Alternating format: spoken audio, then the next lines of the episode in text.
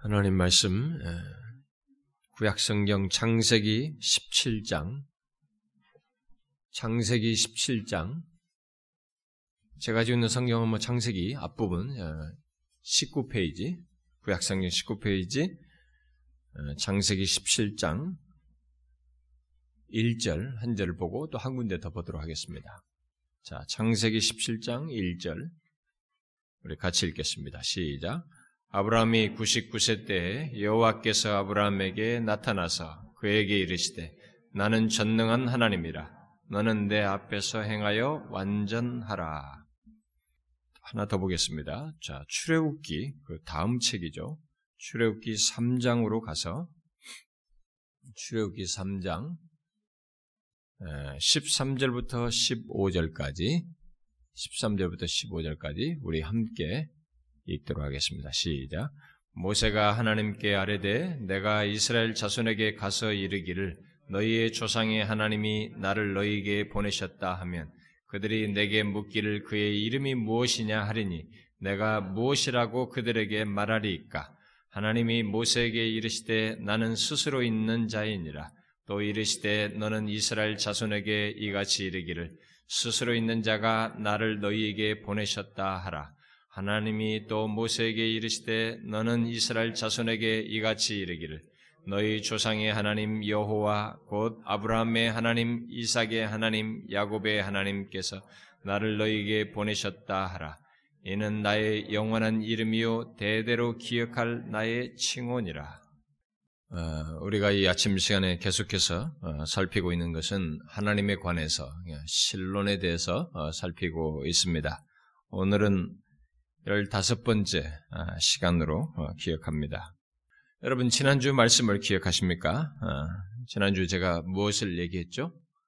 지난주에 우리가 살핀 말씀은 성경에서 우리들에게 하나님을 안다 또는 알 수 있다라고 했을 때 그 속에 포함된 것이 무엇이고 그 하나님을 어떻게 알 수 있는가에 대해서 얘기를 했습니다. 다시 말해서 우리들이 얼마나 하나님을 알 수 있고 또 어떻게 알 수 있는가에 대해서 언급을 했습니다. 자, 여러분 얼마나 알 수 있다고 했어요? 우리가 하나님을 얼마나 알 수 있다고 했습니까? 하나님의 모든 것, 그분의 본체를 다 알 수 있다고 했습니까? 아니죠. 우리는 하나님께서 자신의 본체를 드러낸 다양한 속성들을 통해서 하나님을 알 수 있고 아, 그렇게 해서 계시해 준 것 안에서 곧 그것을 기록한 성경 안에서 하나님을 알 수 있다라고 했습니다. 그러므로 우리가 하나님을 알려면 그렇게 계시하신 것을 기록한 하나님의 말씀 그 성경을 주목해야 하고 그것을 살펴 알아야 한다라고 했습니다. 자, 그러면 그것을 염두에 두고 아, 이제 하나님께서 자신을 알도록 계시하신 하나님의 어떠하심을 이제부터 어, 살펴보도록 하겠습니다. 그것을 위해 제일 먼저 하나님의 어떠하심을 다양하게 묘사하여 칭하고 있는 하나님의 이름들을 오늘은 어, 살펴보려고 합니다. 오늘 우리가 읽은 말씀은 하나님께서 자신을 이름으로 계시하시고 있는 많은 내용 중에 어, 한뭐 일부입니다. 본문에서 하나님은 이스라엘의 조상 아브라함에게 먼저 읽었던 본문이죠. 거기서 아브라함에게 자신을 엘샤다이라고 그것을 우리가 한국말로 번역을 했는데 나는 전능한 하나님이라고 그런 이름으로 계시하시고 있는 것을 보게 됩니다. 그리고 두 번째로 읽은 출애굽기 3장 본문에서도 하나님께서 모세에게 자신을 여호와 뭐 좀 더 가까운 발음으로 하면은 많은 사람들이 야외가 발음이 나다고 여호와는 영어 번역을 예, 한국말 번역한 것이고 오히려 그쪽에 히브리 말에 그나마 여러 가지 따라서 뭐 어, 가장 좀 근사치는 뭐 야외다 이렇게 얘기인데 야외라는 이름으로 계시하신 것을 어, 보게 됩니다. 그 외에도 성경에는 하나님께서 자신을 알 수 있도록 하기 위해서 자신이 어떤 분인지 알도록 하기 위해서 계시하신 다양한 이름들이 있습니다. 여러분도 알다시피 성경에서 이 이름이라고 하는 것의 이 성격은 어, 단순한 호칭이 아니고 의미를 부여하여서 그 이름을 가진 자를 묘사하는 그런 특성을 가지고 있죠. 그래서 어, 처음에 이 성경에 보면은 이, 이 성경에 나오는 등장 인물들을 보게 되면 처음에 이 어떤 아이가 태어났을 때 그들에게 이름을 지어줄 때도 그러하였지만 아, 이름을 지어준 상태에서 나중에 그 이름을 변화시키는 거죠. 이름을 바꾸어서 한 개인의 성격과 뭐 운명과 지위에 있어서의 변화를 어, 나타내는 어, 그런 모습을 어, 보이죠. 그래서 이름이 그 사람 자신을 설명하고 그 사람의 전 인격을 나타내는 것으로 여겼습니다. 성경에서는 그래요. 아, 그런 예가 많지요. 예를 들어서 오늘 처음에 등장하는 이 아브람, 아브람으로 나왔는데 이 아브람을 아브라함으로 하나님께서 바꾸죠. 사례를 사라로 바꾸시죠. 또 야곱을 이스라엘로 바꾸십니다. 또 시몬을 베드로라고 반석 그래서 베드로로 바꾸어서 그 사람의 운명과 지위의 변화를 드러내었고 또 예언적이고 신학적인 의미까지 부여하는 아, 그런 것을 보게 됩니다. 특히 또 선지자 호세아의 그 자녀들에 대해서 어, 그 이름을 그런 식으로 또 하죠. 또 이사야의 자녀들도 뭐 그런 식으로 어, 이름을 지어서 그런 예언적이고 신학적인 의미를 부여하는 것을 보게 됩니다. 아, 성경에서 이름의 이런 특성과 함께 아, 이름을 그 그렇게 중요시했던 것의 연장선상에서 하나님께서는 자신의 이름 또한 자신의 이름과 칭호 또한 자신이 어떤 분이신지를 알게 하는 계시로서 아, 그의 백성들에게 이름을 주시는 일을 하시죠. 성경에서 똑같이 그런 차원에서 자신의 이름도 그런 자신이 어떤 분이신지를 알게 하는 내용을 담은 이름으로서 이렇게 계시를 하신 것이죠. 그것은 마치 우리들이 자기를 소개할 때 먼저 우리의 이름을 알려주는 것과 같은 것입니다. 뭔가 어떤 내용을 담고 이름을 주어서 자신을 알게 하시는 그런 방식을 취하신 것이죠. 아, 그런데 그 하나님의 이름들은 아, 반틸이라는 사람이 말한 대로 하나님의 본성 또는 그의 본질의 어떤 점을 우리에게 계시합니다. 물론 그 이름들이 그의 본성을 온전히 계시하지는 못하지만 그럼에도 불구하고 그 본성의 어떤 점을 표현한다는 것입니다. 그러므로 하나님께서 계시해 주신 그 이름들을 배제한 채 하나님이 어떤 분이신지에 대해서 말하는 것은 또 하나님이 어떤 분인지에 대해서 알려고 하는 것은 우리가 계시된 내용들 중 내용 중에 일부만을 가지고 하나님을 알려고 하는 시도를 하는 것이라고 볼 수 있겠습니다. 그래서 하나님을 지칭한 그 어, 이름들이 그 하나님을 자신을 알게 하는 심오한 의미들을 가지고 있고 또 그것을 통해서 자신을 알도록 하는 것에 있어서 하나님을 알려고 하는 우리들에게 있어서 누구든지 하나님을 알려고 하는 자는 당연히 하나님의 이름들부터 살펴 알아야 되는 것입니다. 물론 우리가 앞으로 그 하나님에 관해서 어떤 아는 것들을 얘기할 때에도 이름들과 관련된 것들을 또 구체적으로 살피겠습니다만 먼저 개괄적으로 이름이 그런 특성을 가지고 있다는 것을 어, 말할 필요가 있다는 것입니다.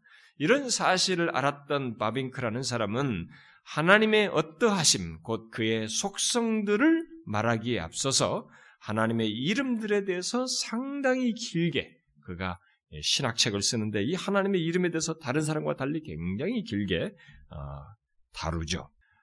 그래서 후쿠마라고 하는 사람이 하나님의 이름을 다루는 가운데서 하나님의 속성들을 다루는 이런 바빙크의 방법을 아주 긍정적으로 보고 다음과 같은 말을 했습니다.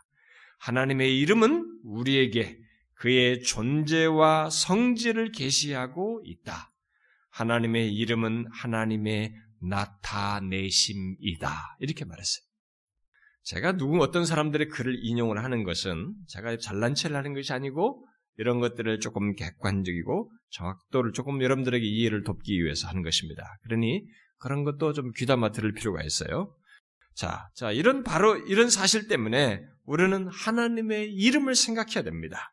성경이 기록된 하나님의 이름들, 곧 하나님께서 자신을 알게 하시기 위해서 계시하신 이름들은 하나님의 존재와 성질을 계시하고 바로 그의 나타내심이기 때문에 그분 자신을 나타내시는 것이기 때문에 우리는 먼저 그의 이름들을 통한 하나님의 자기 계시를 먼저 대략으로라도 살피는 것이 필요한 것입니다.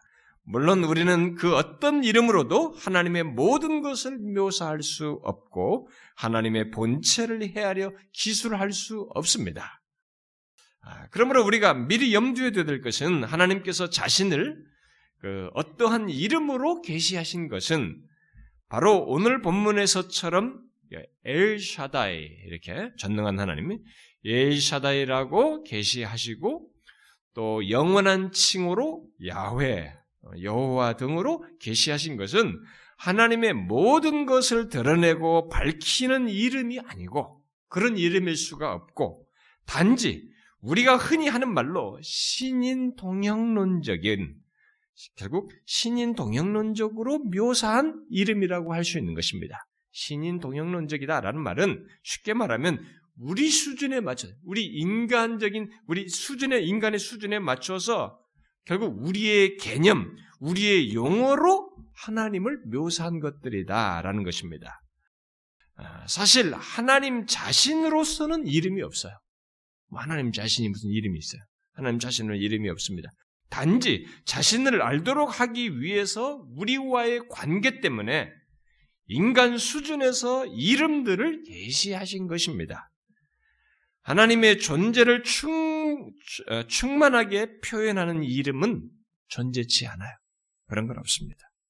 그저 하나님에 대한 모든 이름들은 하나님께서 그의 백성들과의 관계 속에서 자신을 그의 수준으로, 우리 인간의 수준, 자기 백성들의 수준으로 낮추어서 묘사적으로 계시해 주신 것들이라고 할 수 있습니다. 우리 인간들이 지어낸 것들이 아니에요. 여기 성경에 계시는 하나님께서 말씀한 자신의 이름으로 말하는 것들은 인간들이 지어낸 것이 아닙니다. 모두 하나님께서 우리 수준에 맞추어서 친히 계시해 주신 것들인 것이 것들입니다. 그렇다 보니 하나님 자신의 본체는 피조 세계의 그 어떤 것으로도 묘사할 수가 없고 비유할 수도 없음에도 불구하고 하나님께서는 아, 그를 믿는 우리와의 관계 속에서 자신을 낮추어서 알게 하시는 방법으로 기꺼이 많은 이름들을 계시해서 주신 것입니다. 그것이 하나님의 이름들 속에 담긴 묘사적인 의미들이고, 그래서 하나님의 이름들 속에 그 묘사적인 내용들이 이렇게 이름이 이렇게 어떤 뭔가를 묘사하는 그런 표현들이 담겨져 있고, 그리고 온갖 모형과 피조 세계에서 볼 수 있는 것들에 빗대어서 자신을 계시하는 것을 볼 수 있습니다. 그러니까 하나님이 우리 수준에 맞추다 보니까 이 피조 세계에서 있을 수 있는 것들의 용어를 가지고 자신을 빗대어서 말하는 것을 보게 돼요. 그래서 성경을 보면은 하나님은 우리와 같은 몸을 가지고 계시지 않음에도 불구하고 하나님의 눈에 대해서 얘기하고 귀, 그의 손과 발, 그의 입과 입술, 그의 심령과 폐부에 대해서 말하고 있고 우리들이 공감할 내용들 곧 지혜, 지식, 의지, 권능, 뭐 하나님이 의지를 가지고 계신다. 그가 지식을 가지고 있다. 이런 권능, 또 자비와 긍휼을 베푼다. 뭐 이런 것들, 그다음에 그런 것들을 통해서 하나님의 속성들을 묘사하는 묘사하는데 사용 사용하는 것을 보게 됩니다. 또 기쁨, 슬픔, 두려움, 고뇌, 열심, 질투, 후회, 진노, 또 미움과 화 등 이런 감정들도 하나님께 돌려서 묘사를 하고 있는 것을 보게 됩니다. 더 나아가서 하나님께서 우리 인간들과 같이 동작하시는 것으로 다양하게 묘사하고 있는 것을 보게 됩니다. 곧 하나님께서 바라보시고 생각하시고 또 들으시고 보시고 기억하시고 잊으시고 냄새를 맡으시고 맛을 보시고 앉으시고 일어나시고 찾아오시고 복을 주시고 징계하시고 상처를 싸매시고 치료하시고 눈물을 씻으는 것 등등 이런 다양한 그런 우리 인간들이 동작하는 용어들을 사용해서 하나님을 묘사하는 것을 보게 됩니다. 심지어는 피조 세계의 어떤 것들을 하나님께 적용하여서 묘사를 합니다. 감히 이런 피조 세계, 소멸하는 이 피조 세계의 것들, 뭐 이런 것들을 가지고 하나님을 묘사하는데 사용합니다. 예를 들어서 태양과 새벽별, 빛과 불, 샘, 생수의 근원, 반석, 피난처, 사자, 독수리 등등 이런 것들을 가지고 묘사를 해요. 또 심지어 인간들, 인간의 기능들, 인간의 모습들을 가지고 남편, 아버지, 왕, 용사, 건축자, 포도원지기, 목자, 의사 등등으로 하나님을 묘사하기도 합니다. 우리는 하나님께서 그렇게 우리 수준에 맞추어서 아, 우리가 생각할 수 있고 이해할 수 있는 것들로 또 그런 용어로 자신을 계시하신 것을 마치 신화에서나 나오는 어떤 내용처럼 생각하면 안 되는 것입니다. 또 인간적인 무엇으로 생각해서도 안 되는 것입니다. 그런 모든 것은 지난주에 말한 대로 마치 부모가 아이에게 이 자기 어린 아주 유아에게 부모가 그 자기의 표현을 그 수준에 맞춰서 혀짧은 소리를 하는 것처럼 무한하신 하나님께서 유한한 우리들이 알아들을 수 있도록 하기 위해서 자신을 낮추어서 묘사하는 알게 하기 위해서 우리 수준에서 자신을 계시하신 내용들인 것입니다. 그래서 만일 하나님께서 신적인 것을 그대로 가감없이 우리에게 드러내시고 신적인 언어로 말씀하신다면 그 누구도 그것들을 이해할 수 없습니다. 우리는 그게 무슨 말인지 몰라요. 알아들을 수 없는 것입니다. 그래서 바빙크는 하나님께서는 자신을 계시하심에 있어서 인간적인 언어를 사용하시고 인간적인 형태로 자신을 드러내셨다 드러내신다고 하면서 모든 성경이 신인 동영론적이다 이렇게 말했어요. 성경 전체가 성경 전체가 사실 하나님의 하나님이 인간 수준에서 모든 것을 묘사한 것들이다라고 말한 것입니다. 그러니까 처음부터 끝까지 성경은 하나님께서 자신을 우리 인간 수준으로 낮추어서 자신을 계시하심으로써 우리에게 다가오시고 자신을 알게 하시는 일을 행하셨다라는 것입니다. 그러므로 하나님께서 자신을 알도록 계시하신 모든 이름들은 지상적인 것이고 우리와의 관계 속에서 나온 것들이에요. 이것을 아는 것이 중요합니다. 하나님의 모든 계시는 우리를 고려하시고 은혜로 우리 수준으로 낮추시어서 우리와의 관계 차원에서 드러낸 것이라는 사실을 아는 것이 중요하다 이 말입니다. 심지어 우리 인간에게서 찾을 수 없고 볼 수 없는 오직 하나님만 가지고 계신 속성들, 예를 들면 스스로 계신다. 오늘 본문처럼 스스로 있다. 자존하시고 불변하시고 영원하시고 편재하신다는 이런 등등의 하나님만 가지고 계신 절대적인 이런 속성들도 우리들이 어느 정도라도 이해할 수 있도록 우리들의 사상과 표현을 빌어서 그런 것들을 계시하십니다. 물론 그런 것들은 그대로 적극적으로 묘사해도 우리 이해를 못하기 때문에 보편적으로 부정적인 방식으로 그런 것들을 알게 하시는 방식을 취하죠. 예를 들면 인간 세계에 자존한 존재가 없습니다. 자존 개념이 없어요. 우리는 누구나 언젠가 태어나서 언제 죽습니다. 무엇이든 시작이 있으면 끝이 있고 이런 이런 것이 우리의 세계입니다. 자존이라는 것이 없습니다. 그러니까 자존하시는 하나님에 대해서 이해를 하려면 그런 것이나 경험적으로 논리적으로 우리가 가지고 있지 않기 때문에 과거, 현재, 미래라고 하는 시간 속에서 살면 살고 있는 우리들. 그래서 언젠가 시작했다가 끝이 있는 우리 자신들을 빗대어서 그런 우리와는 다르다고 하는 것. 그러니까 부정적인 차원에서 묘사하는 거죠. 우리와 완전히 다른 그런 차원에서의 하나님 존재, 자존하시는 하나님. 우리의 시제로 말하면 영원한 현재이신 하나님. 뭐 이런 식으로 묘사하는 것이죠. 또 시작도 끝도 없으신 하나님을 어? 생각하게 하는 이런 방식을 가지고 우리에게 계시를 하신 것이죠. 뭐 영원하신 하나님도 다 마찬가지입니다. 우리가 알고 경험하는 시간 개념을 가지고 대비해야만이 영원하신 하나님을 생각할 수 있는 것입니다. 또 불변하시는 하나님도 우리 중에 불변하는 자는 아무도 없습니다. 그러니까 우리가 변함무쌍한 우리 자신을 대비해 가지고 그 수준 안에서 하나님은 그러시다 이렇게 묘사할 수밖에 없는 것입니다. 또 편재하시다. 우리는 여기만 시공간에 매여 있습니다. 그런데 이 우주라는 공간 자체가 하나님에게 있어서 어떤 것을 포함하지는 않는 모든 것이 하나님의 편재 속에 있는 모든 것 속에 하나님의 그 통찰에 있고 그 모든 것 속에 자기 자신을 두시는 이런 시공간으로 도저히 이해할 수 없는 이런 개념을 얘기하기 위해서는 시공간에 제약받는 우리에게 빗대어서 그나마 유추해서 하나님을 설명하는 묘사하는 이 정도 수준밖에 되지 않는 것입니다.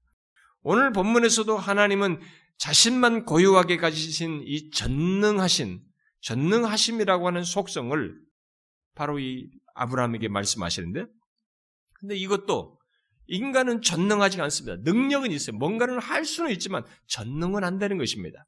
이런 속성을 어떻게, 어떤 상황에서 이 아브라함에게 계시하고 있습니까? 바로 아브라함이 99세예요. 99세인데 후손이 없습니다. 자식이 없어요. 자식을 스스로, 그러니까 당연히 부부나 다 자기들이 자식을 낳을 수 없는 상태입니다. 바로 후손 문제에서 스스로 할 수 없는 이 아브라함의 무능함에 대비해서 나는 전능하다. 이렇게 말하고 있어요. 하나님은 자신만 고유하게 가지신 그런 속성들을 이런 식의 부정적으로 묘사하는 거죠. 할 수 없는 사람에게 그것을 없는 조건에 빗대어서 자신이 전능함을 말씀하시는 이렇게 부정적인 차원에서 자신의 전능함을 계시하시는 성경이 이런 식입니다. 하나님만 가지고 계신 고유한 계시를 이런 차원에서밖에 우리에게 묘사해 주지 못합니다. 그런 면에서 하나님은 적극적으로 자신의 그런 속성들을 성경은 묘사하라고 하지 않습니다. 하나님은 자신이 가지고 있는 고유한 어떤 속성들을 이걸 적극적으로 인간에게 알려야지 이렇게 적극적으로 알리질 않습니다. 왜? 하나님만의 고유하신 속성들은 인간에게 아무리 적극성을 띠고 굉장히 열심히 노력해서 적극적으로 묘사하려고 해도 묘사할 수 없고 또 보일 수도 없으며 수용할 수도 없기 때문입니다. 우주 만물을 창조하실 때 이 세상이 창조된 세계조차도 이해하지 못하고 뭐 하나도 발견하면서 거기에 몰입해 있지만 여러 가지 가설을 가지고 이것이 어떻게 생겼다고 많이 하지만 성경은 하나님이 말씀으로 창조하셨어요. 그 말씀으로 창조하실 때의 그분의 권능입니다. 이 권능이 하나의 드러난 권능조차도 이 우주 만물의 이 모든 실체라면 그러면 그 권능과 그 전능하심의 그 실체를 적극적으로 다 어떻게 어떻게 펼쳐서 설명할 수 없는 것입니다. 우리는 가능하지가 않아요. 그래서 하나님은 적극적으로 말하지 않습니다. 자신의 그 고유한 속성을 적극적으로 묘사라고 하잖아요. 그래서 하나님께서는 자신의 모든 속성들을 그 자신의 어떠함을 철저하게 유한한 우리들의 우리들을 고려해서 그야말로 우리와의 관계 속에서 우리 수준에서 계시하신 것입니다. 바로 그것을 우리들이 신인 동영론적인 계시다라고 말을 하는 것입니다. 그러므로 하나님께서 오늘 본문에서 아브라함에게 엘샤다이, 곧 나는 전능한 하나님이라고 계시하신 것은 자신이 부른 하나님에 대한 아니, 자신이 부른 이 아브라함의 아브라함을 고려해서 그 아브라함 수준에게 자신을 낮추어서 하나님이 어떤 분이신지를 알게 하신 계시라고 말할 수 있는 것입니다. 성경에 하나님께서 자신을 알게 하신 모든 계시는 다 이와 같이 은혜를 기재에 깔고 있어요. 은혜로운 계시, 은혜로운 배려를 기재에 깔고 있는 것입니다. 그런데 어떤 사람들은 하나님께서 인간 수준, 하나님을 이렇게 인간 수준에 맞추어서 결국 피조 세계의 것으로 묘사하는 것이 과연 정당하냐? 하나님 그렇게 하는 것이 정당하냐라고 질문을 합니다. 그 무한하시고 지고하신 하나님을 피조 세계의 것으로 묘사한다는 것은 유한한 피조물 수준으로 그를 내리는 것이 아닌가라고 질문을 합니다. 그러나 우리가 하나님이 아닌 한, 또 우리가 하나님이 될 수 없는 한 하나님께서 우리에게 자신을 알 수 있도록 하시는 길은 우리가 이해할 수 있는 방식과 우리의 언어로 하나님께서 자신을 계시해 주시는 것밖에 없습니다. 그렇지 않으면 침묵을 지키든지 둘 중에 하나예요. 그 때문에 하나님께서 우리와 관계를 가지시는 것도 그 자체, 관계를 가지는 것 자체도 하나님 편에서 우리를 배려하시는 은혜, 호의요 은혜일 뿐만 아니라 우리에게 자신을 알게 하시는 것도 말할 수 없는 그분의 은혜인 것입니다. 바로 그 은혜의 계시 안에서 우리는 하나님이 어떤 분이신지를 알고 교제할 수 있는 것이죠. 비록 하나님께서 계시해 주신 이름들이 하나님의 모든 것을 알게 하지는 않는다 할지라도 우리는 계시해 주신 하나님의 이름을 통해서 하나님에 대한 참된 지식을 갖게 됩니다. 아, 하나님 이름 무엇이구나 라는 것을 알게 되는 것입니다. 그러므로 지금 우리들이 하나님에 대한 어떤 이해를 갖고 하나님께서 계시하신 그의 이름들을 말할 수 있다는 것은 하나님께서 은혜로 우리 입에 자신의 영광스러운 이름을 말할 수 있도록 해 주셨기 때문인 것입니다. 이게 여러분과 제가 하나님의 이름을 입에 담는 것이 하나님으로부터 시작해서 가능해진 것이에요. 이것을 알아야 됩니다. 하나님의 이름을 말할 권리는 내가 만든 것이 아닙니다. 내가 스스로 갖게 된 것도 아닙니다. 그것은 하나님께서 허락하신 것이고 계시해 주셔서 가능하게 된 것입니다. 유한한 피조물인 우리들에게 그 영광스러운 하나님의 이름, 그 무한하신 하나님의 이름을 감히 말할 수 있는 권리를 주신 것이죠. 주어서 하게 하신 것입니다. 그러나 지난 교회 역사 속에서 그리고 지금도 어떤 사람들은 특히 신비주의자들은 또 카톨릭 교회는 이렇게 하나님의 주도적인 허락에 의해서 그의 이름으로 하나님을 알게 하시고 그의 이름을 말할 수 있는 권리를 주신 것을 생각지 않고 영광 중에 계신 하나님의 본체를 직접 보겠다고 그분을 직접 경험하겠다고 그런 시도를 합니다. 신과의 합의를 추구하는 행동을 합니다. 또 어떤 철학자들도 논리적인 추론을 통해서 하나님의 이룰 수 있다고 생각을 하는, 했는데 그런 모든 시도들은 하나님께서 지금까지 계시하시면서 알도록 하신 방법들을 생각지 않고 취하는 방식이에요. 그것은 가능치 않습니다. 가능할 수 없어요. 지난 시간에 성경이 말한 것처럼 그러면 죽는 것입니다. 인간은 죽을 수밖에 없어요. 우리는 요한복음 1장 18절 말씀대로 곧 본래 하나님을 본 사람이 없으되 아버지 품속에 있는 독생하신 하나님이 나타내셨느니라 라는 말씀대로 하나님을 나타내신 육신을 입고 이 땅에 오신 독생자 하나님 예수 그리스도를 봄으로써만 하나님을 본다라는 말을 할 수 있는 것입니다. 그러면 하나님께서 자신을 알리시기 위해서 주신 그 이름들을 통해서 계시하신 하나님은 구체적으로 어떤 하나님일까? 하나님의 어떠하심을 다 묘사하는 것은 아니지만 우리는 계시하신 이름들을 통해서도 하나님의 어떤 것을 알기 때문에 이 질문을 할 수 있습니다. 이 시간에 제가 그 이름들을 다 말할 수는 없고 앞으로 거론할 것이기 때문에 대략 말할 텐데 먼저 우리가 주목할 사실은 하나님께서 자신을 낮추셔서 우리의 범주 안에서 자신을 알도록 하기 위해서 다양한 이름들을 다양한 이름을 주어서 그를 알 수 있도록 더 알 수 있도록 하셨다는 것입니다. 그러므로 그 이름들을 생각할 때 계속 우리들이 이 하나님의 이름들을 생각할 때 의식해야 하는 것은 그것들은 단순한 호칭이 아니라는 것입니다. 하나님의 모든 이름들은 단순한 호칭이 아니에요. 하나님이 어떤 분이신지를 알게 하기 위해서 하나님께서 주신 계시예요. 바로 우리와의 관계 속에서 어떤 분이신지를 알게 하기 위해서 주신 계시인 것입니다. 그런 이름들이 뭘까?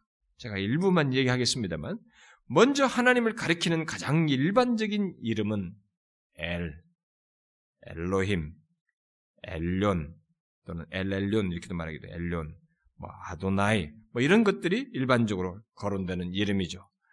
이런 이름들이 가진 의미는 뭐 엘은 보통 위엄과 권위를 표현해서 강하고 능한 분, 그러니까 그들의 세계 속에서 강하고 능한 분이다. 이런 차원에서 그 세계는 강하고 능한 이에 대한 큰 모함이 있었는데 바로 하나님이 그런 분이다. 라는 것은 엘이라는 말로서 표현을 한 것이고 또 엘로힘 이것도 강하고 유력한 분으로서 두려워할 그런 존재, 두려워할 분이시다고 하는 것. 그래서 주로 창조와 자연의 하나님, 그 창조주 되심을 부각시키는 그런 의미입니다. 그러니까 그들은 도대체 이 세상을 다 주관하면서 이걸 주관하는 그런 누가 있단 말이에요. 그 누구냐? 그걸 묘사하기 위해서 엘로힘 그렇죠. 엘론 하나님을 숭고하고 존귀한 분, 곧 지극히 높으신 분으로 말을 한 것입니다. 이 세상이 지극히 높으신 분하면 아, 껍벅 죽는 거예요. 왕이든 누구든 그런 존재. 바로 그렇게 경배할 그분 대상이시다는 차원에서 엘리온 요새. 또 아도나이. 아도나이는 보통 우리가 주 영어로는 로드라고 번역을 합니다만은 이것은 통치자, 곧 모든 것에 굴복을 받으실 분, 바로 또 모든 것을 소유하여 주장하시는 분, 그런 분으로 뜻한 거예요. 도대체 이 모든 우주 만물은 누구에게 속했는가? 이 모든 걸 누가 다스린가? 이런 통치에 대한 생각을 가지고 경배에 굴복할 대상에 대한 이 생각을 표현하기 위해서 아도나이라고 하는 이런 표현을 쓴 것이죠.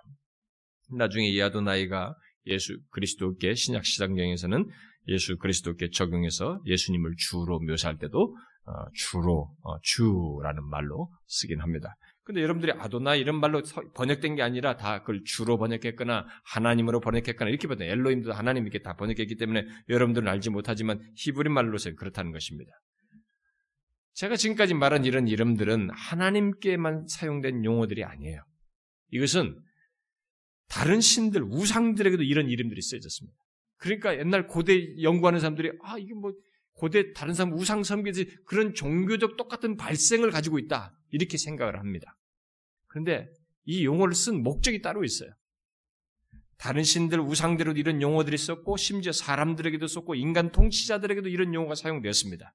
그럼에도 하나님께서 이런 용어들을 쓴 것은 그 당대 지극히 높으신 분, 세상을 통치하시는 분, 주장하시는 분, 이것을 자신의 그러신 분이신 것을 그 당대 사람들에게 계시할 수 있기 위해서는 그 용어 외에 묘사할 수 있는 그들이 가지고 있는 그 용어밖에 쓸 수밖에 없어서 그런 용어를 가지고 그들과의 관계 속에서 자신을 계시하기 위한 수단으로서 그런 이름들을 사용하신 것입니다.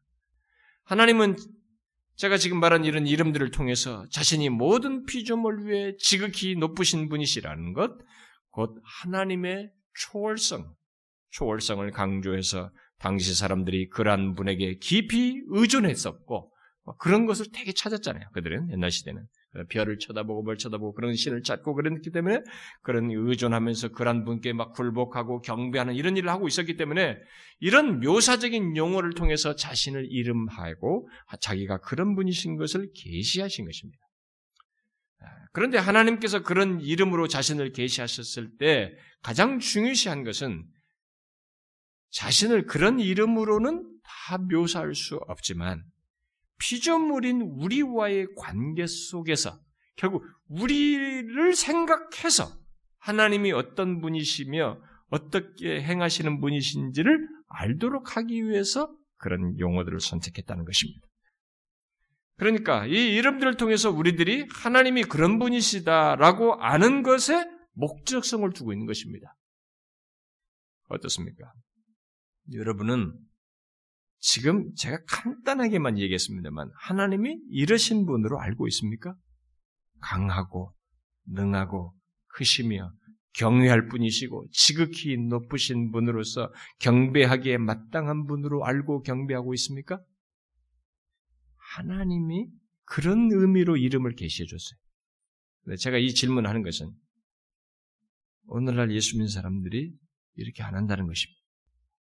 하나님의 자신의 이름을 그렇게 계셨는데 하나님을 지극히 크고 영광스러우신 분으로 경배할 대상으로 그분에게 경배하면서 높이며 그 이름으로 계시해 준 그 대상으로서 하나님을 대하지 않는다는 것이 창조주요 만물의 통치자로 알고 그에게 순복하는가라는 거예요. 그 이름을 통해서 계시하신 대로 반응하는가라는 것입니다. 하나님께서 자신을 알도록 이름을 통해서 계시하신 것은 그를 알고 그렇게 반응하도록 그런 관계를 갖도록 하기 위함인 것입니다. 그런데 하나님께서는 그렇게 자신의 초월성을 알도록 하는 이름을 계시하셨을 뿐만 아니라 피조물인 우리에게 가까이 오셔서 또는 피조물인 우리 수준으로 내려오셔서 특별히 우리의 삶 가운데 역사하시는 하나님의 내재성을 알게 하는 이름 또한 계시해 주셨죠. 가장 대표적인 것이 오늘 본문에서 하나님께서 아브라함에게 자신을 엘샤다이라고 계시하신 것이죠. 전능하신 하나님이라고. 그러나 그렇게 자신을 계시하신 것은 그저 자신이 전능한 능력, 나는 전능한 능력을 가지고 있어 라고 하는 것을 알려주거나 드러내는 것 정도 그것이 아니고 자신이 자연의 모든 세력을 주관하여서 그것들을 자기와 관계 속에 있는 자를 위해서 바로 너요. 지금 아브라함을 너 같은 자를 위해서 은혜의 목적으로 자신의 전능함을 나타내는 존재이다. 라는 의미로 에샤다이라고 계시한 거예요. 이렇게 자, 자신이 가지고 있는 자연의 모든 세계, 뭐, 뭐, 애 못 낳는 거, 그런 거, 이런 세상 모든 권세를 다 주관하면서 그런 권세와 능력을 다 가지고 그런데 그걸 자기와 관계 속에 있는 자들 위해서 나타내는 그런 하나님이다. 라는 차원에서 엘샤다이라고 말한 것이죠. 하나님에 대해서 멀게만 느끼고 또 막연하게 생각하거나 추상적으로 생각하고 있던 당시 사람들. 그들은 신은 되게 멀리 있고 신을 달래야 했고 신이 노하지 않도록 해야 했는데 하나님이 그런 존재 정도만이 아니라 이렇게 자기 백성들 가까이 오셔서 아이를 낳지 못하는 자에게 아이를 낳게 하시는 엘샤다이다고 전능하신 하나님이라고 이렇게 계시하신 거죠. 그렇게 우리의 삶 가운데 오셔서 우리의 삶 가운데 계셔서 은혜로 자신의 전능함을 드러내신 분이신 것을 이름으로 계시하신 것입니다. 그래서 그 계시를 들은 아브라함, 곧 자식이 없었던 아브라함은 하나님은 진짜 백세에도 자식을 갖게 하시는 분이신 것을 전능한 하나님으로 갖게 하는 걸 경험하면서 아 말씀하신 대로 전능한 하나님이구나. 이 계시를 통해서도 알게 됐지만 경험적으로 그렇구나라는 것을 실제 그가 백세의 자식을 낳음으로써 경험하게 되는 것이죠. 우리도 마찬가지입니다. 어떻습니까? 여러분은 하나님을 엘샤다이로 전능하신 하나님으로 알고 있습니까? 바로 자기 백성들과의 관계 속에서 자신은 이런 분이라고 말하면서 그렇게 하시는 분으로 계시한 그대로 믿고 있느냐라는 겁니다. 어떻습니까? 그런데 하나님께서 자신을 알게 하기 위해서 계시하신 이름 중에는 이스라엘 백성들이 가장 중요시했던 또 다른 이름이 있었죠. 그것은 뭐예요? 여호와입니다. 야훼. 라는 이름입니다.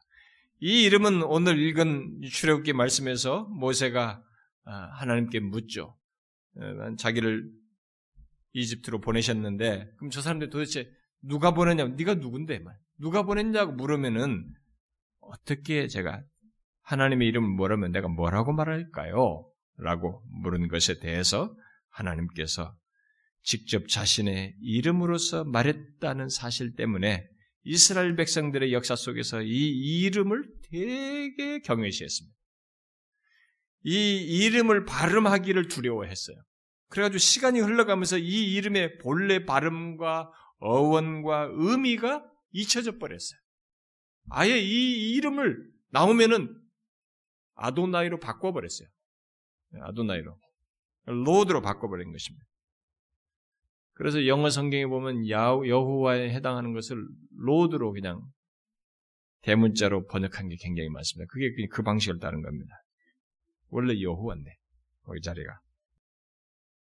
그래서 이게 역사 속에서 자음만 남은 것입니다. 이 호칭에 가르쳐준 이 자음만 남게 되어서 발음을 사람들이 후대 사람들이 계속 추측을 한 거예요. 어떻게 읽어야 되는가? 자음만 있으니까 이렇게도 읽을 수도 있고 저렇게도 읽을 수도 있는데 추측하였고 그래서 후대 사람들이 아도나이라고 하는 이 아도나이 쓰는 이 모음을 그 여기 자음에다가 붙여가지고 야외로 부르게 했다는 어, 설명이 있습니다. 그러나 중요한 것은 하나님께서 이 이름 또한 그 백성과의 관계에서 자신을 알도록 하기 위해서 자신의 어떠함을 계시한 이름이라는 것을 우리가 주목하면 됩니다. 아, 그것은 14절에서 스스로 있는 자라고 말을 하고 있죠. 많은 사람들이 야외로 부르는 이 용어를 더 정확히 해석해 보려고 다양한 해석을 합니다. 예를 들어서 어떤 사람은 나는 스스로 있는 자이다 라고 말하고 나는 나이다. I am who I am이라. 그래서 나는 나이다. 영어, 영어로 그렇게 번역도 하고 뭐 스스로 있는 자다 이렇게 말하고 바빙크 같은 사람은 나는 내가 될 것이다 라고 이렇게 말하기도 합니다만 이 이름을 계시한 말씀 이후에 그 스스로 있는 자라고 이제 우리가 스스로 있는 자가 보내셨다라고 한 뒤에 곧바로 뒤에서 한 말씀이 너희 조상의 하나님 여호와 곧 아브라함의 하나님, 이삭의 하나님, 야곱의 하나님께서 나를 너희에게 보내셨다고 하라. 이는 나의 영원한 이름이요 대대로 기억할 나의 칭호라고 이게 말한 것을 볼 때 하나님께서 자기와 언약관 가운데 있는 아브라함의 후손에 대해서 곧 그의 백성들에 대해서 현재는 물론이고 미래에도 그들을 위해 있는 신실하신 언약의 하나님이요 은혜에 있어서 불변하시는 하나님이라고 하는 것을 그런 의미를 담고 있는 말로서 이, 이름을 계시했다는 것을 우리가 추측해 볼 수 있어요. 그래서 중요한 것은 그 이름을 통해서 하나님께서 자신을 그러한 분으로 계시하셨다는 사실입니다. 아무리 야외라는 이름을 영원한 이름이요 대대로 기억할 하나님의 칭호로 주었다 할지라도 그것으로 하나님의 모든 것을 지칭할 수 없고 모든 것을 묘사할 수 없습니다.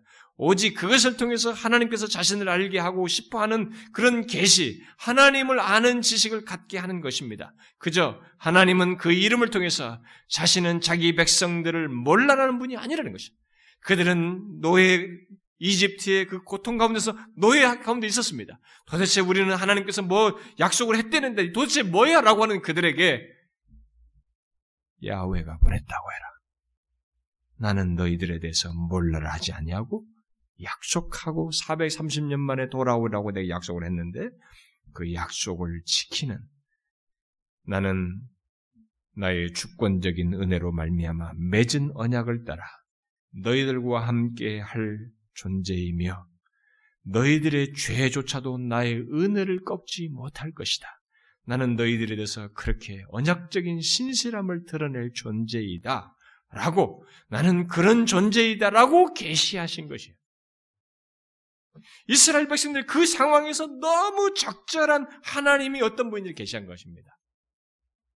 여러분도 하나님을 이런 분으로 알고 있습니까? 지금 이 계시하신 대로 우리가 하나님을 알아야 되는 것입니다. 이 밖에도 하나님을 알도록 하기 위해서 계시하신 이름들이 많이 있습니다만 또 신약에 계시된 이름들도 있습니다만 가장 주목할 만한 이름 하나만 제가 더 덧붙이면 그것은 아버지예요. 이미 구약에서부터 하나님을 아버지로 계시하셨지만 그 계시는 신약 시대에 와서 이 아버지라고 하는 이름으로 하나님을 부르게 된 이 계시는 신약에 와서 더 크게 강조됩니다. 예수님부터 하나님을 하늘에 계신 우리 아버지로 말씀하셨고 하나님의 아버지 되심을 말씀하는 가운데서 성부, 성자, 성령, 삼위일체의 온전한 이름이 신약에 계시되고 있어요. 자, 그러면 하나님께서 자신을 아버지로 계시하신 것은 우리에게 그에 대해서 무엇을 알도록 하기 위함이겠어요? 어? 왜 하나님께서 자신을 아버지로 자꾸 이름을 하실까? 그렇게 이름을 줘서 계시했을까? 뭘 알기 위해서일까? 우리가 쉽게 생각할 수 있잖아요. 물론 우리와의 관계 속에서 자신이 우리 아버지신 것을 계시하신 것이죠. 구약에서부터는 보면은 구약에서 하나님께서 아브라함을 불러가지고 그의 후손으로 구성된 한 민족의 아버지로서 그들과의 관계를 맺고 보호하시고 인도하셨듯이 예수 그리스도 안에서 구속함을 얻은 자들로 구성된 자들을 곧 그리스도인들을 그리스도인들의 아버지가 되셔서 그들을 아비가 자녀를 돌보듯이 돌보시며 개인적인 관계를 가지신 분으로 계시하신 것입니다. 하나님은 바로 그러신 분이시다. 자기를 믿는 그 백성들에게 예수 그리스도의 구속함 얻은 자에게 그들에 대해서 바로 이런 분이다라고 말하는 것입니다. 신약 성경에는 하나님의 아버지 되심에 대한 계시가 굉장히 많이 나옵니다. 그 모든 것은 바로 무한하신 하나님, 창조주 하나님께서 아버지로서 우리와 관계를 가지고 돌보시며 이끄신다는 것을 계시하신 거예요. 그러니까 이를 계시를 통해서 우리는 하나님을 그대로 알아야 되는 거예요. 하나님을 안다라고 하는 것은 하나님이 이렇게 자신을 계시하신 그대로 하나님을 아는 것이에요. 그거 알고 그대로 믿고 사는 것입니다. 그래서 바빙크는 아버지라는 이름은 하나님의 최고 계시다라고 했습니다. 여러분은 그 무한하신 하나님이 우리 아버지 되신다는 이 하나님의 계시를 따라서 하나님을 그렇게 믿고 있습니까? 이런 계시들이 실제로 하나님을 알도록 하신 이 계시들인데 실제로 이 계시를 따라서 하나님을 그렇게 알고 있느냐는 것입니다. 단순히 호칭으로서가 아니라 아버지로서 실제로 관계 속에서 우리와 그렇게 아버지적인 아버지와 같은 관계를 가지시고 우리를 이끄시는 하나님으로 알고 있느냐는 것입니다. 제가 이 하나님을 아는 지식, 하나님의 이 계시를 위해도 얘기할 때 여러분들이 계속 생각을 해야 됩니다. 우리가 얼마만큼 하나님에서 추상적인지 그리고 비실제기적인지 너무나 관념적인지 하나님의 관에서 아는 수준에 머물러 있는지를 보게 되는 것입니다. 하나님께서 자신을 이렇게 아버지로 계시해 주셨어도 이렇게 아버지로 알고 경험하고 누리는 것은 하나님을 믿는 사람들밖에 없어요. 세상 사람들은 가능하지가 않아요. 세상 사람들은 하나님을 그렇게 알지 못합니다. 하나님 어떻게 아버지로 알아요? 알지 못해요. 그것은 하나님과의 관계 속에 있는 자만이 하나님을 그렇게 알고 하나님의 아버지 되심을 경험하며 누리게 되는 것입니다. 오늘 저는 여러분들에게 하나님의 이름을 일일이 열거하고 설명할 마음으로 이 하나님의 이름을 언급하는 게 아닙니다. 제가 지금 말하는 것은 이런 이름들을 통해서 우리가 주목해야 될 것은 그 무한하시고 영광스러우신 하나님께서 자신을 우리에게 알게 하기 위해서 우리 수준으로 우리의 경험 세계 속에서 이해할 수 있는 영역 안에서 우리에게 낮추셔서 자기 자기 우리 수준을 낮추셔서 우리의 용어로 자신을 묘사한 이름들을 통해서 이렇게 계시하시고 알게 해 주셨다는 것입니다. 그래서 이렇게 우리 수준으로 낮추어진 그 하나님의 계시를 통해서 그 범주로 그 계시를 따라서 하나님이 실제로 그러신 분이시라는 것을 알아야 한다는 것입니다. 이 이름들을 통해서 계시된 그대로의 하나님을 알아야 한다는 것이에요.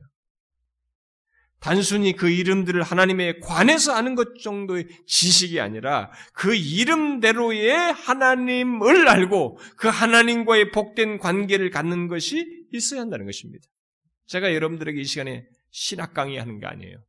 교리 특강하는 거 아닙니다. 신론에 대해서 그냥 이론을 얘기하는 것이 아닙니다. 제가 이 시간에 계속 이 시리를 통해서 얘기하는 것은 하나님을 아는 지식이 이 시대에 죽었다는 거예요. 오늘날 기독교 신자의 도덕적 타락이나 이 모든 것이 하나님을 아는 지식이 추상적이고 이론적이고 사변적이기 때문에 생겨난 일이에요. 이렇게 계시된 하나님 그대로의 하나님을 알지 않고 있다는 것입니다. 우리는 그래야 되는 것입니다. 구체적으로 말해서 하나님의 이름의 계시를 받은 자는 두 가지가 있어야 된다고 봐요.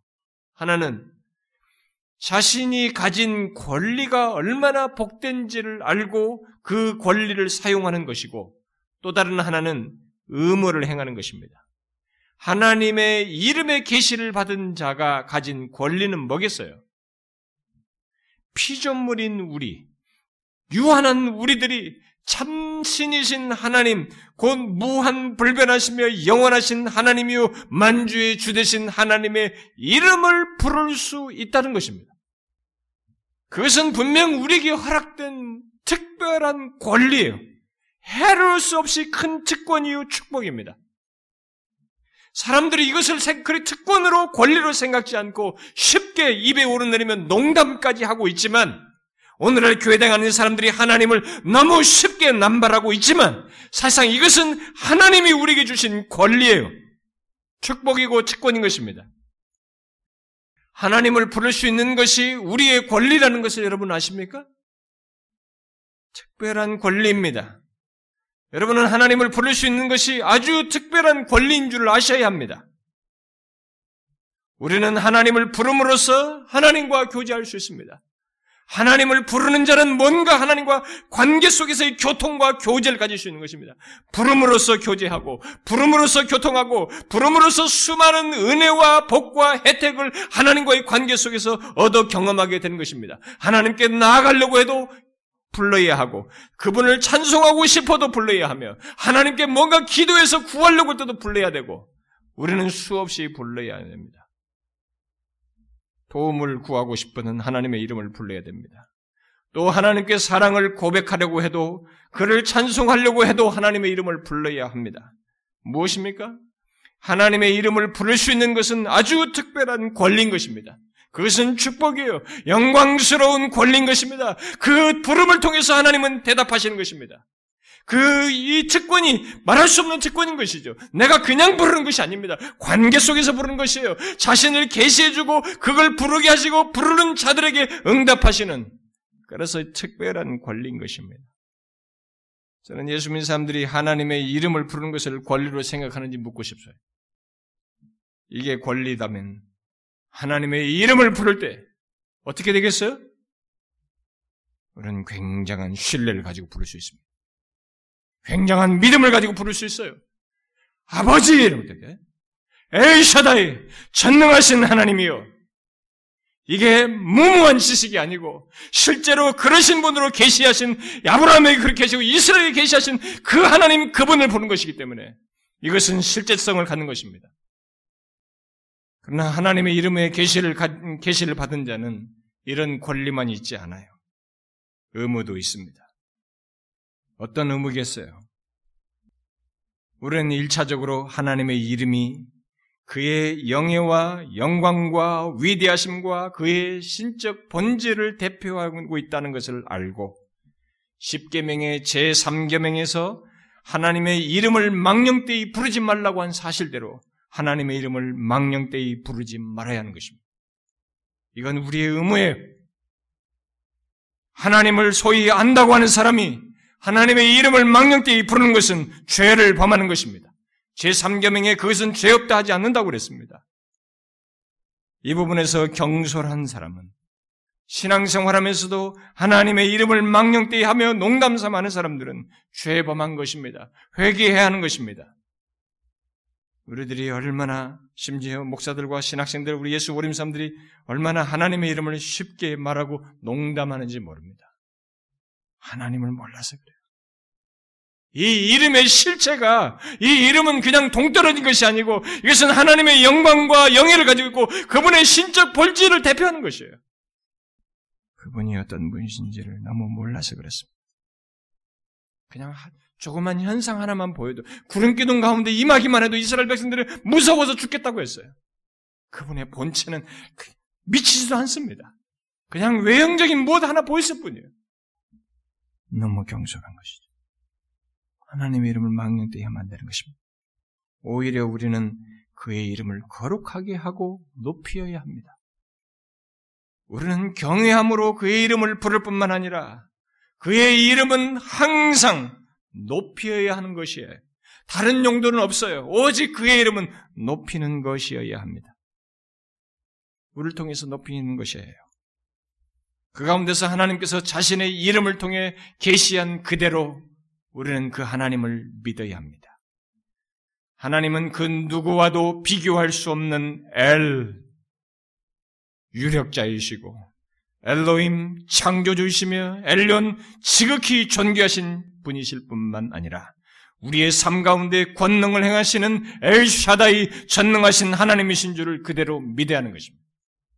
그의 계시를 이름으로 계시하신 것을 안다는 것은 그대로 믿는 것을 말하는 것입니다. 이것이 우리의 의미예요. 또 하나님은 예수 그리스도 안에서 우리와 맺은 언약의 영원토록 신실하신 하나님 것을 믿어야 합니다.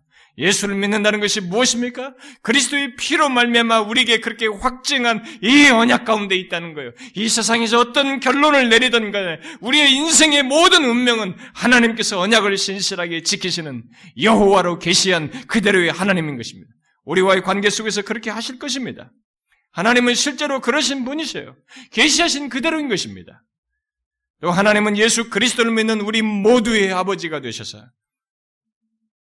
우리를 살펴 보호하시고 인도하시는 아버지신 것을 믿어야 하는 것이죠. 예수님의 말씀대로 하나님이 우리의 아버지신 줄을 믿고 무엇을 먹을까, 무엇을 입을까 염려하지 말라는 것입니다.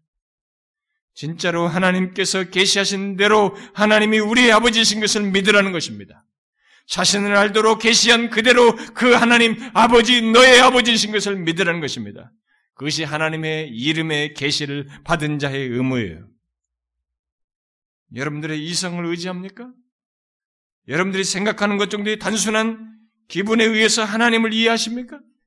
계시된 대로 믿어야 됩니다.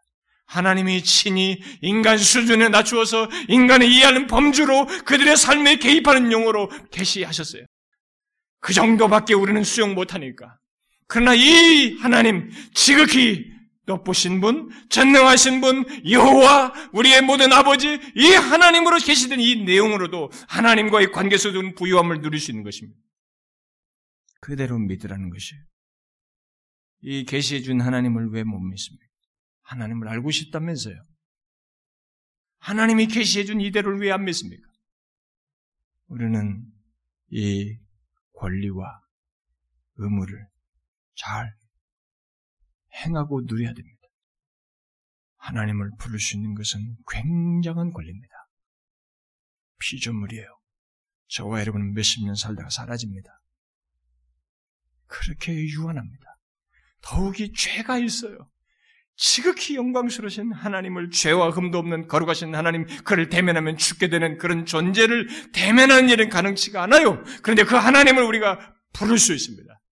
부르면 입술로만 부른다는 것이 아닙니다. 부름으로써 교통을 경험한다는 것입니다. 그분의 반응을 본다는 것입니다. 엘샤다의 하나님을 경험할 수 있다는 것입니다. 그게 단순히 내가 원하는 것을 채워주는 그런 차원에서 전능이 아니라 우리의 삶의 인도자이신 것을 경험할 수 있다는 것입니다. 우리와 언약을 맺으신 것을 신실하게 430년이 지나도 돌이키게 성취하시는 그 언약의 하나님을 경험할 수 있다는 것이에요. 우리가 어디에서 이 세상에서 참자를 펴도 운명을 다해도 우리의 삶을 말씀하신 대로 너희들에게 그리스도 안에서 의 생명이 무엇인지 영생을 누리게 하시겠다고 한 그대로를 경험하게 하시는 언약의 하나님이신 것이 야훼의 하나님이십니다. 이 땅에 사는 날 동안 곰핍해서 절망하고 좌절한 우리에게 자기가 계시한 대로 그는 파테르예요. 아버지십니다. 우리의 아버지신 것이죠. 아니 하나님을 어떻게 내가 아버지로 믿어? 여러분 수준에서 생각할 것이 아니에요. 내 자격 조건을 가지고 말할 것이 아닙니다. 하나님이 그렇게 계시했어요. 자기 자신을 그렇게 표현했습니다. 나를 아버지로 묘사하라고. 내가 너희들에서 아버지라고. 호칭이 아닙니다. 실제 내용을 가진 계시를 그렇게 한 것입니다. 그분을 부르십시오. 그리고 그분을 함부로 망령되게 하지 말고 그분을 믿으라는 것이죠. 계시된 그대로. 이게 우리에게 계시 준 하나님 그분을 알고 경험하며 누리는 길이에요. 사랑하는 지체 여러분, 이제부터 한번 생각해 보십시오. 여러분들의 입에서 하나님을 거론할 때마다 그분을 부를 때마다 한 번만 멈춰 보세요. 이전에 생각 없이 툭툭툭 내뱉던 데서 하나님 존재에 대한 이해를 가지고 그분의 이름을 불러보세요. 엘로임, 엘샤다이, 여호와. 우리에 대해서 그렇게 관계를 가지고 계신 초월적이면서 가까이 오시는 그 하나님. 그분을 기억하고 계시된 그대로 하나님을 믿고 불러보라는 것입니다. 그게 하나님을 아는 지식을 누리는 것입니다.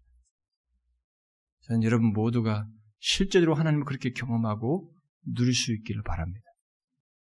기도하겠습니다. 하나님 아버지, 우리가 하나님을 모르고 의식치 않고 불렀던 세월들을 용서해 주시고, 우리에게 자신을 계시하시기 위해서 주신 이름들을 부를 때마다 그 하나님이 정령 그대로 계시해 준 그대로의 하나님이요 우리와의 관계 속에서 우리를 위하여 주신 계시적인 이름인 줄 알고 그대로의 하나님을 믿으며 부르는 저희들 되게 하옵소서. 이 하나님의 이름을 부르는 복된 권리, 이 특권을 통해서 하나님과 풍성한 교통 교제를 갖는 저희들 되게 하옵소서. 그뿐만 아니라 하나님 마땅한 의무를 하나님의 이름을 망령되이 일컫거나 또 하나님의 이름대로 믿지 못하는 어리석은 자가 되지 않고 오히려 계시된 그대로의 하나님을 믿고 살아가는 저희들 되게 하여 주옵소서. 예수 그리스도의 이름으로 기도하옵나이다.